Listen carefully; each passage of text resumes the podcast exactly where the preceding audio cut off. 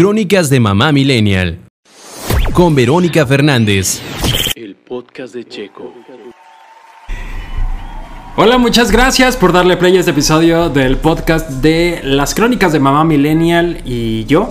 Vamos a platicar en esta ocasión, bueno, por supuesto con Verónica Fernández, a quien por supuesto también le agradezco que me permita de nuevo estar aquí en su casa. ¿Cómo estás, Hola, Vero?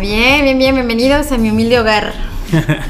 Bueno, pues el día de hoy tenemos este episodio retomando un poco el nuevo 2021. El episodio anterior lo grabamos cuando todavía era 2020 y pues bueno, saber, Vero, ¿cómo te está yendo? ¿Qué diferencias notas con este nuevo año? Yo creo que ciertamente estoy muy mentalizada a que no vamos a regresar a clases, por lo menos este ciclo escolar va a terminar en línea. Estoy casi con la certeza de esta situación. Creo que es un poco también lo que ya muchos sabemos o teníamos en mente, ¿no? No es tan sorpresivo ya la noticia como quizá lo fue en un primer momento en el año pasado. Hoy estamos un poco acostumbrados, pero pues no deja también de hacernos recordar que hay que seguir cuidándonos, que no hay que bajar la guardia, que hay que tratar de ser cuidadosos en general. Sí. Pues yo estoy preocupada, no te voy a decir que no. O sea, hasta ahorita creo que hemos sido privilegiados, pero creo que más personas que conozco como de mi círculo cercano han sido contagiados. Afortunadamente, no digo que no, pero gente que conocí murió por COVID, algunas personas. Pero la gran mayoría han, digamos, salido avantes, ¿no? Aquí lo preocupante o lo que nos da como esa incertidumbre de no sabemos, bueno, pues nos dio, pero que es algo nuevo, no sabemos qué consecuencias podría tener a largo plazo. No podemos vivir en el miedo, eso también me queda claro. Pero pues a mí me preocupa nuestra ciudad en particular por el destino turístico que es, ¿no? Creo que nuestra economía sí se basa en la gente que venga a visitarnos, en que la gente se divierta. Y desde mi punto de vista sí, pues sigue habiendo cancelaciones, hay gente que sigue viajando, pero pues dices, bueno, qué bueno, pero sí que bueno, ¿sabes? Y creo que las medidas que podamos tener en la mayor parte que podemos, que es no salir básicamente, o tener mucho cuidado, porque pues hay que recordar que nos quedamos sin Semana Santa el año pasado, ¿no? Y fue un golpe duro, y pareciera que nos íbamos a quedar sin Año Nuevo, pero no, o sea, sí vino mucha gente, mucho nacional, y puede que funcione, pero pues la gente viene a la playa, entonces no sé, es complicado, es, ¿no? Muy complicado o sea, son como si sí queremos que vengan, pero no sé. Pero que no vengan con virus. Que no vengan con virus. Por favor. Ahora está el otro lado, que es el que ya llegaron las vacunas, ya se empezó a vacunar a las personas que trabajan en los centros médicos o en los hospitales, sobre todo. En teoría tiene que ser primero justamente los doctores y las enfermeras que trabajan directamente con personas con COVID, que bueno, también han salido ya noticias en torno a que de repente han vacunado a gente que no saben por qué están vacunando. Por ahí yo en redes sociales veía una pregunta de si ya había para el público en general, y pues no, es saber que primero son ellos, después van a ser los adultos mayores y ya después seguirá siendo el resto de la población, ¿no? Pero no deja de ser una buena noticia que ya haya vacuna, que se estén implementando. Y también algo que a mí me gustó mucho es que vi en Facebook también, bueno, primero vi varios de los que conozco que trabajan en los temas de la salud que ya estaban recibiendo la vacuna y publicaban como su foto y demás, ¿no? Hasta se hizo por ahí un cotorreo de que si los médicos que se van a vacunar tienen que llevar fotógrafo o ya hay uno establecido. Pero también el post decía que lo chido es de que esté sucediendo y de que se tome la foto es justamente para que la gente vea que no tiene que tenerle tanto miedo a la vacuna, ¿no? Que de pronto también era otro tema, el decir, no, es que es peligroso, las consecuencias que sí va a haber, que sí puede haber efectos secundarios, pero como lo puede haber con cualquier otro medicamento que te tomas. Es que si te vas a cualquier medicamento justo, incluso si es pediátrico, vienen las reacciones adversas, ¿no? Así es. Porque pues cada ser humano pues trae un código que no sabemos cómo va a reaccionar al otro código que te estás metiendo justo para combatir la malicia. Oye, si hasta el refresco de cola tiene sus efectos secundarios, si no nos importa. Sí, denme una dosis doble, por favor, con mucho hielo, ¿no? Oye, y bueno, algo que quería preguntarte, Vero, es, ya lo habíamos platicado, creo, pero ¿cómo siguen llevando este tema a tus hijos? Es decir, ¿cada cuánto hablan del tema o es un tema que no se toca mucho? ¿Cómo funciona en la dinámica padres e hijos? Es un tema que no se toca mucho, porque yo también, mira, en mi casa no tengo telecable y no tengo tampoco la antena para la televisión abierta, por lo tanto no veo muchas noticias, ni no veo estadísticas, de repente algún artículo, si lo leo, y sí, siempre me queda como, siempre que leo algo referente a esto me da un poco de angustia, un poco de esperanza, pues todos estos sentimientos que se despiertan, que se despiertan, ¿no? Esto de que la ocupación no tolera, de que va a haber alerta de viaje a México, a Puerto Vallarta, en Estados Unidos, todas estas cosas a mí me preocupan bastante, ¿no? Por el tema que pues como mucha gente aquí en la ciudad pues, se dedica al turismo, pero pues no es algo que a ellos les, o sea, que conversemos como pues a la hora de la comida, ¿no? Realmente es tratar de que todo sea como rutinario, esto es la rutina, ellos ya están bien acostumbrados a levantarse y estar conectados a las 8 de la mañana y terminan las clases y es así como el momento esperado pues para ver la tele o para holgazanear. Después de las vacaciones, que la verdad, al no poder salir mucho, o sea, sí ir a la playa de repente, y digo ir porque pareciera que los llevé muy seguido, pero fue un día.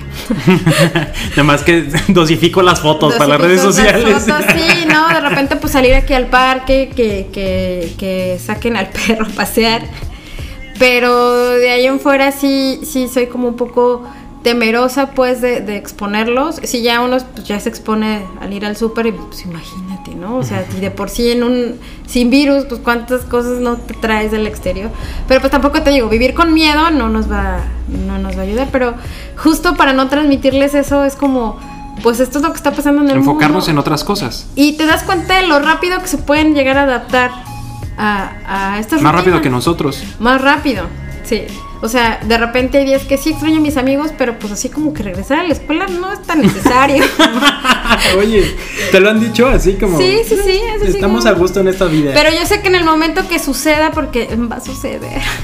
O sea, yo realmente tengo mucha fe pues en la ciencia, ¿no? En que como muchas cosas nos pasan en nuestra vida diaria. Esto es como si un golpe a la humanidad muy, no sé, muy duro, porque pues nos tenemos que adaptar, tenemos que depender de la ciencia que trabaja marchas forzadas, ¿no? No sabemos día y noche los laboratorios experimentando y pues haciendo lo más rápido que pueden esto, ¿no? Y por ejemplo, bueno, ya se hace esta vacuna después de muchas pruebas. Y pues ahora sí que en el nombre sea de Dios, porque creo que es un poco así, ¿no? O sea, mucha ciencia, pero a ver cómo reacciona mi cuerpo. Exactamente, porque pues es nuevo, porque pues no hay algún estudio, alguna documentación muy previa, algo, o sea, es a marchas forzadas. Y bueno, se pone, y sí es cierto, como lo dicen muchas teorías de la conspiración en el Facebook, del Face. Y en el Twitter. No, de repente, acuérdense que así empezó, que en esta película así empezó el ataque zombie, ¿no? O el fin de la humanidad. Pues no deja de ser ciencia ficción y sí, a veces la realidad supera la ficción, pero pues no hay que pensar así.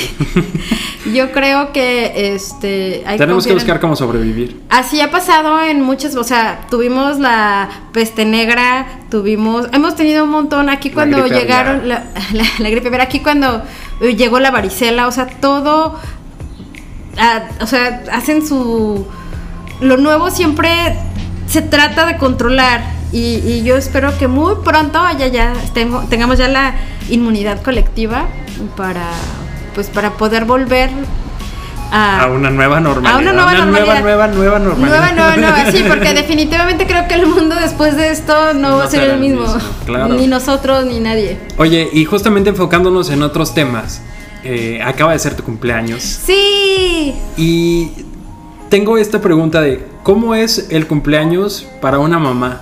Es decir, creo que ya no es como cuando eras una mujer soltera, en donde tú decidías, ay, ¿qué voy a hacer en mi cumpleaños? Voy a hacer esto o aquello, ¿no? Ahora piensas también en ellos, en la familia, te das tu tiempo, tu espacio.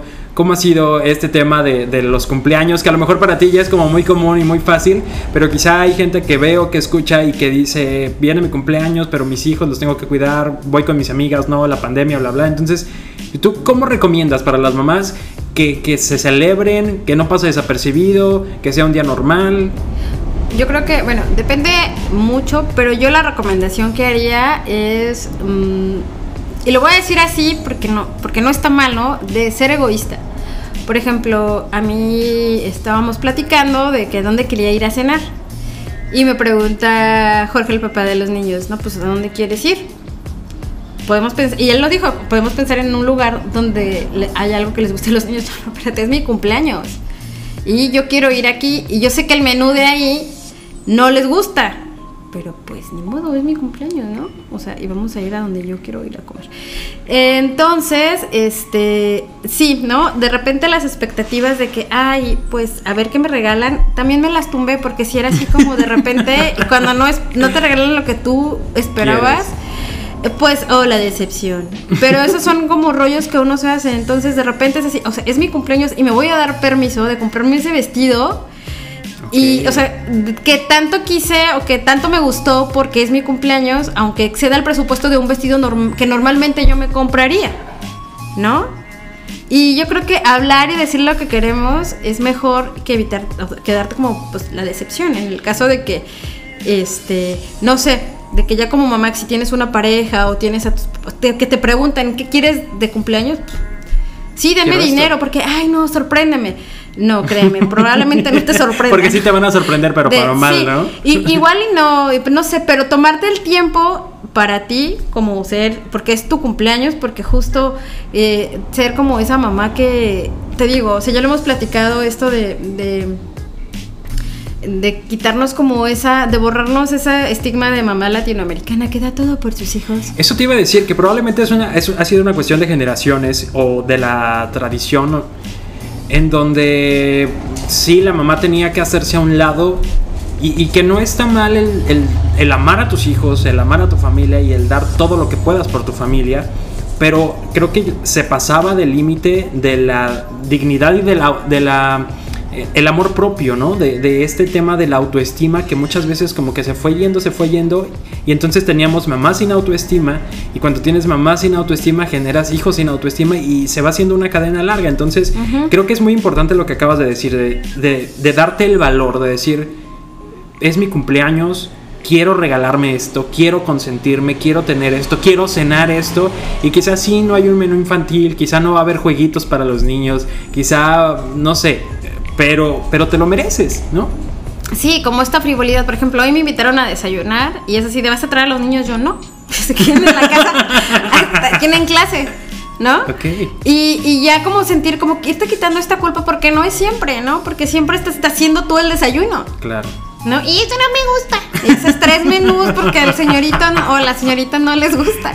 Entonces dices, bueno, es un día que podrían ser más días, pero hoy que es mi cumpleaños, o sea, tengo tengo la licencia de hacerlo y lo quiero hacer por mí.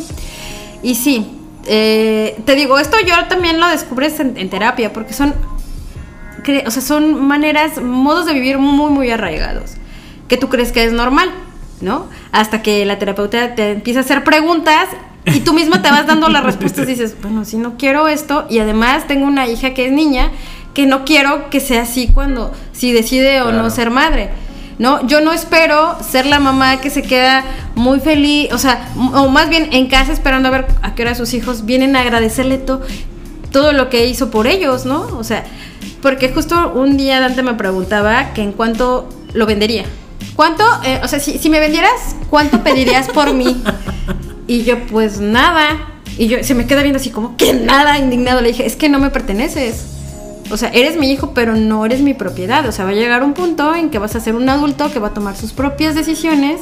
Ahorita, le dije, mi responsabilidad es mantener que estés saludable, que pues educar, que tengas una educación, que seas autosuficiente, porque un punto de tu vida... O sea, tú ya tomas ciertas decisiones. No quiero comer calabaza, no quiero ir a este lugar, pero va a haber decisiones que ya no van a ser como tan simples, que van a guiar más bien para dónde quieres seguir tu camino. Uh-huh. Y pues yo no puedo vender algo que no es mío. Y él así como, pues, ¿qué onda con mi mamá? Pero ellos mismos me hacen hacerme esas preguntas. Para mí no es como... Para mí sería fácil aventar un número así con muchísimos ceros para tratarle de decir que lo amo mucho, porque es lo que él quiere escuchar. Okay. O sea, mejor yo te digo, te amo mucho. Pero no, o sea, cuando me hizo su pregunta sí me quedé pensando como unos segundos, pues es que no puedo vender algo que no es mío. Para empezar. ¿No? Pensando que en el futuro, pues si me quieren visitar, chido, y si no, pues también. Saber que fueron autosuficientes y felices y con inteligencia emocional, pero ¿cómo pueden tener inteligencia emocional si su mamá no tiene? Claro. ¿No? Y es algo que estoy trabajando, que estoy desarrollando a mis 37 años, o sea. Wow. Pero creo, justo platicaba hoy con una amiga, y que sí, dicen que chango viejo no aprende trucos nuevos o algo así, un uh-huh. dicho. Yo creo que sí somos reprogramables, que en cuanto despiertas y te das cuenta que hay algo ahí que te incomoda, puedes cambiarlo. Puedes hacer ajuste, claro. Sí, y no importa si tus hijos tienen 20, 30 años, o sea, si llega un punto que dices, a ver, ya, no quiero que me visiten, no quiero cuidar a los niños, o sea... A los nietos. A esos engendros, vas a decir. O sea, puedas decírselos sin que se ofendan, ¿no? Claro. Entonces, bueno, ay, no sé si me desvié demasiado. No, creo que lo dijiste perfecto, pero... y justo... Me sorprende y me gusta que lo compartas, porque creo que sí es algo que muchas personas quizá necesitan escuchar, sobre todo muchas mamás. El tema de los papás millennial creo que también es un tema, y sin embargo por la cultura que vivimos en la sociedad, pues sí cambia un poco. Y bueno, pues no, me encanta la respuesta que diste y me da gusto que tú la hayas pasado así, que la hayas pasado bien, que te hayas disfrutado, que te hayas tomado tu tiempo y que al final sigues siendo una buena madre. Sí, cuesta un montón de trabajo quitarse las culpas de, híjole, o sea, pues yo podía, o sea, me tomé el café allá, mira, sin pensar en los chiquillos ni un minuto. Y es como, por ejemplo, cuando ellos se van, que se van con su papá o con sus abuelos, y yo les pregunto, ¿me extrañaste? No. Ni me azoto y digo, qué bueno. O sea, qué bueno que no me extrañó. Qué bueno que ya rompió el lazo. ¿Cómo es el cordón umbilical? Mientras yo no, o sea, no me azoto con eso, porque quiere decir que donde esté está viviendo. O sea, no está como... Está feliz. Está claro. Feliz. Y digo, está bien, ¿no? Qué chido. Porque yo tampoco los extraño. Ya no me siento tan culpable. Ajá, no, yo creo que sí las mamás a las que decimos ser mamás, sí nos guiamos un montón por la culpa y por el qué va a decir, ¿no? Desde todo el mundo, desde la vecina, claro. La suegra, tu mamá, o sea, incluso pues tú misma, siempre somos nuestras peores juezas, o sea. Pero a mí me tranquiliza mucho que he conocido muchas mujeres que son madres, que pues tienen... O sea, si yo siento como que apenas se me está iluminando toda esta onda, o sea, que llevan ya un camino muy recorrido y son muy jóvenes y traen ya esta onda transgresora de pues mamá no es igual a soledad, o sea, hay que pedir ayuda, hay que romper los patrones, porque pues sí, si no vamos a seguir como en este círculo vicioso. Claro. Que no es conveniente para nadie, y mucho menos para los seres que más queremos, que son nuestros hijos. Me acuerdo que la madre de Elvira nos dice, ¿por qué te dicen mis hijos? No me acuerdo cómo nos dice, en las pláticas que nos daba uh-huh. para la primera comunión, decía, tienen que sanarse primero esos niños interiores que tienen ustedes, porque siempre herimos a quienes más amamos. Y eso coincide con lo que me decía el terapeuta, en diferentes, quítale el lado religioso, claro. ¿no? Pero en diferentes... cosas que estaba haciendo yo en ese momento, quería ir a terapia, de repente que me iba al temazcal y de repente que iba a las pláticas, todos los diferentes credos, lo voy a entrecomillar para ponerles una palabra, y ¿no? Filosofías, el humor. Filosofías, ajá, coincidían en eso, ¿no? O sea, ¿cómo? Y más, o sea, quienes somos padres, tenemos que sanar todas esas heridas que de alguna manera nos hicieron nuestros padres, porque sí es cierto, somos quienes lastimamos a quienes más amamos. Entonces, se rompe el patrón, pues perdonando, así como echándote un clavado. Yo sé que no nos gusta ver como esos demonios, pero una vez viéndolos y perdonando, irlos quitando, o sea, o irlos perdonando y aceptarlos, y pues poco a poco se van apaciguando, créeme. Y entonces te vas dando cuenta de muchas cosas y de lo increíbles que son los hijos. O sea, yo los veo y digo, wow, son mi mejor creación. Denme un premio, no. Denme un premio ahora. Me merezco. Bueno, pues muchas gracias por compartirnos esto. Hasta aquí vamos a llegar con este episodio de Crónicas de Mamá Millennial. Por supuesto, los invito a que busquen los episodios anteriores también. Los pueden encontrar, ya saben, en diferentes plataformas. Puede ser en audio, en Spotify, en Apple Podcast, en Google Podcast y demás. Dejo por acá el link para que los busquen. Se llaman así, Crónicas de Mamá Millennial. Y por supuesto también a través del canal de YouTube, donde les invito a que se suscriban y estén al pendiente también de los demás episodios que se van a estar subiendo, además de las otras secciones que hay aquí en el podcast de Checo. Gracias de verdad a todos los que ven y a los que escuchan, y invitarlos a que no se pierdan el episodio de Sembrando Letras. Adelántanos, ¿qué nos vas a leer en Sembrando Letras? Vamos a leer alguna cosa científica de este libro editado, porque pues ya quienes pues nos sigan saben que nos gusta mucho un par de científicas que se dedican justo a la difusión de la ciencia. Tienen un podcast muy interesante también que se llama Mandarax, también recomendamos. Sí, que el año pasado justo en la pandemia sacaron esta bonita edición que se llama es la ciencia de la pancita chelera, que habla sobre justamente cosas con explicación científica de nuestra vida cotidiana. Perfecto. Muy bien, pues lo vamos a escuchar, vayan a verlo, y pues muchas gracias, Vero. Gracias a ti. Aquí seguimos.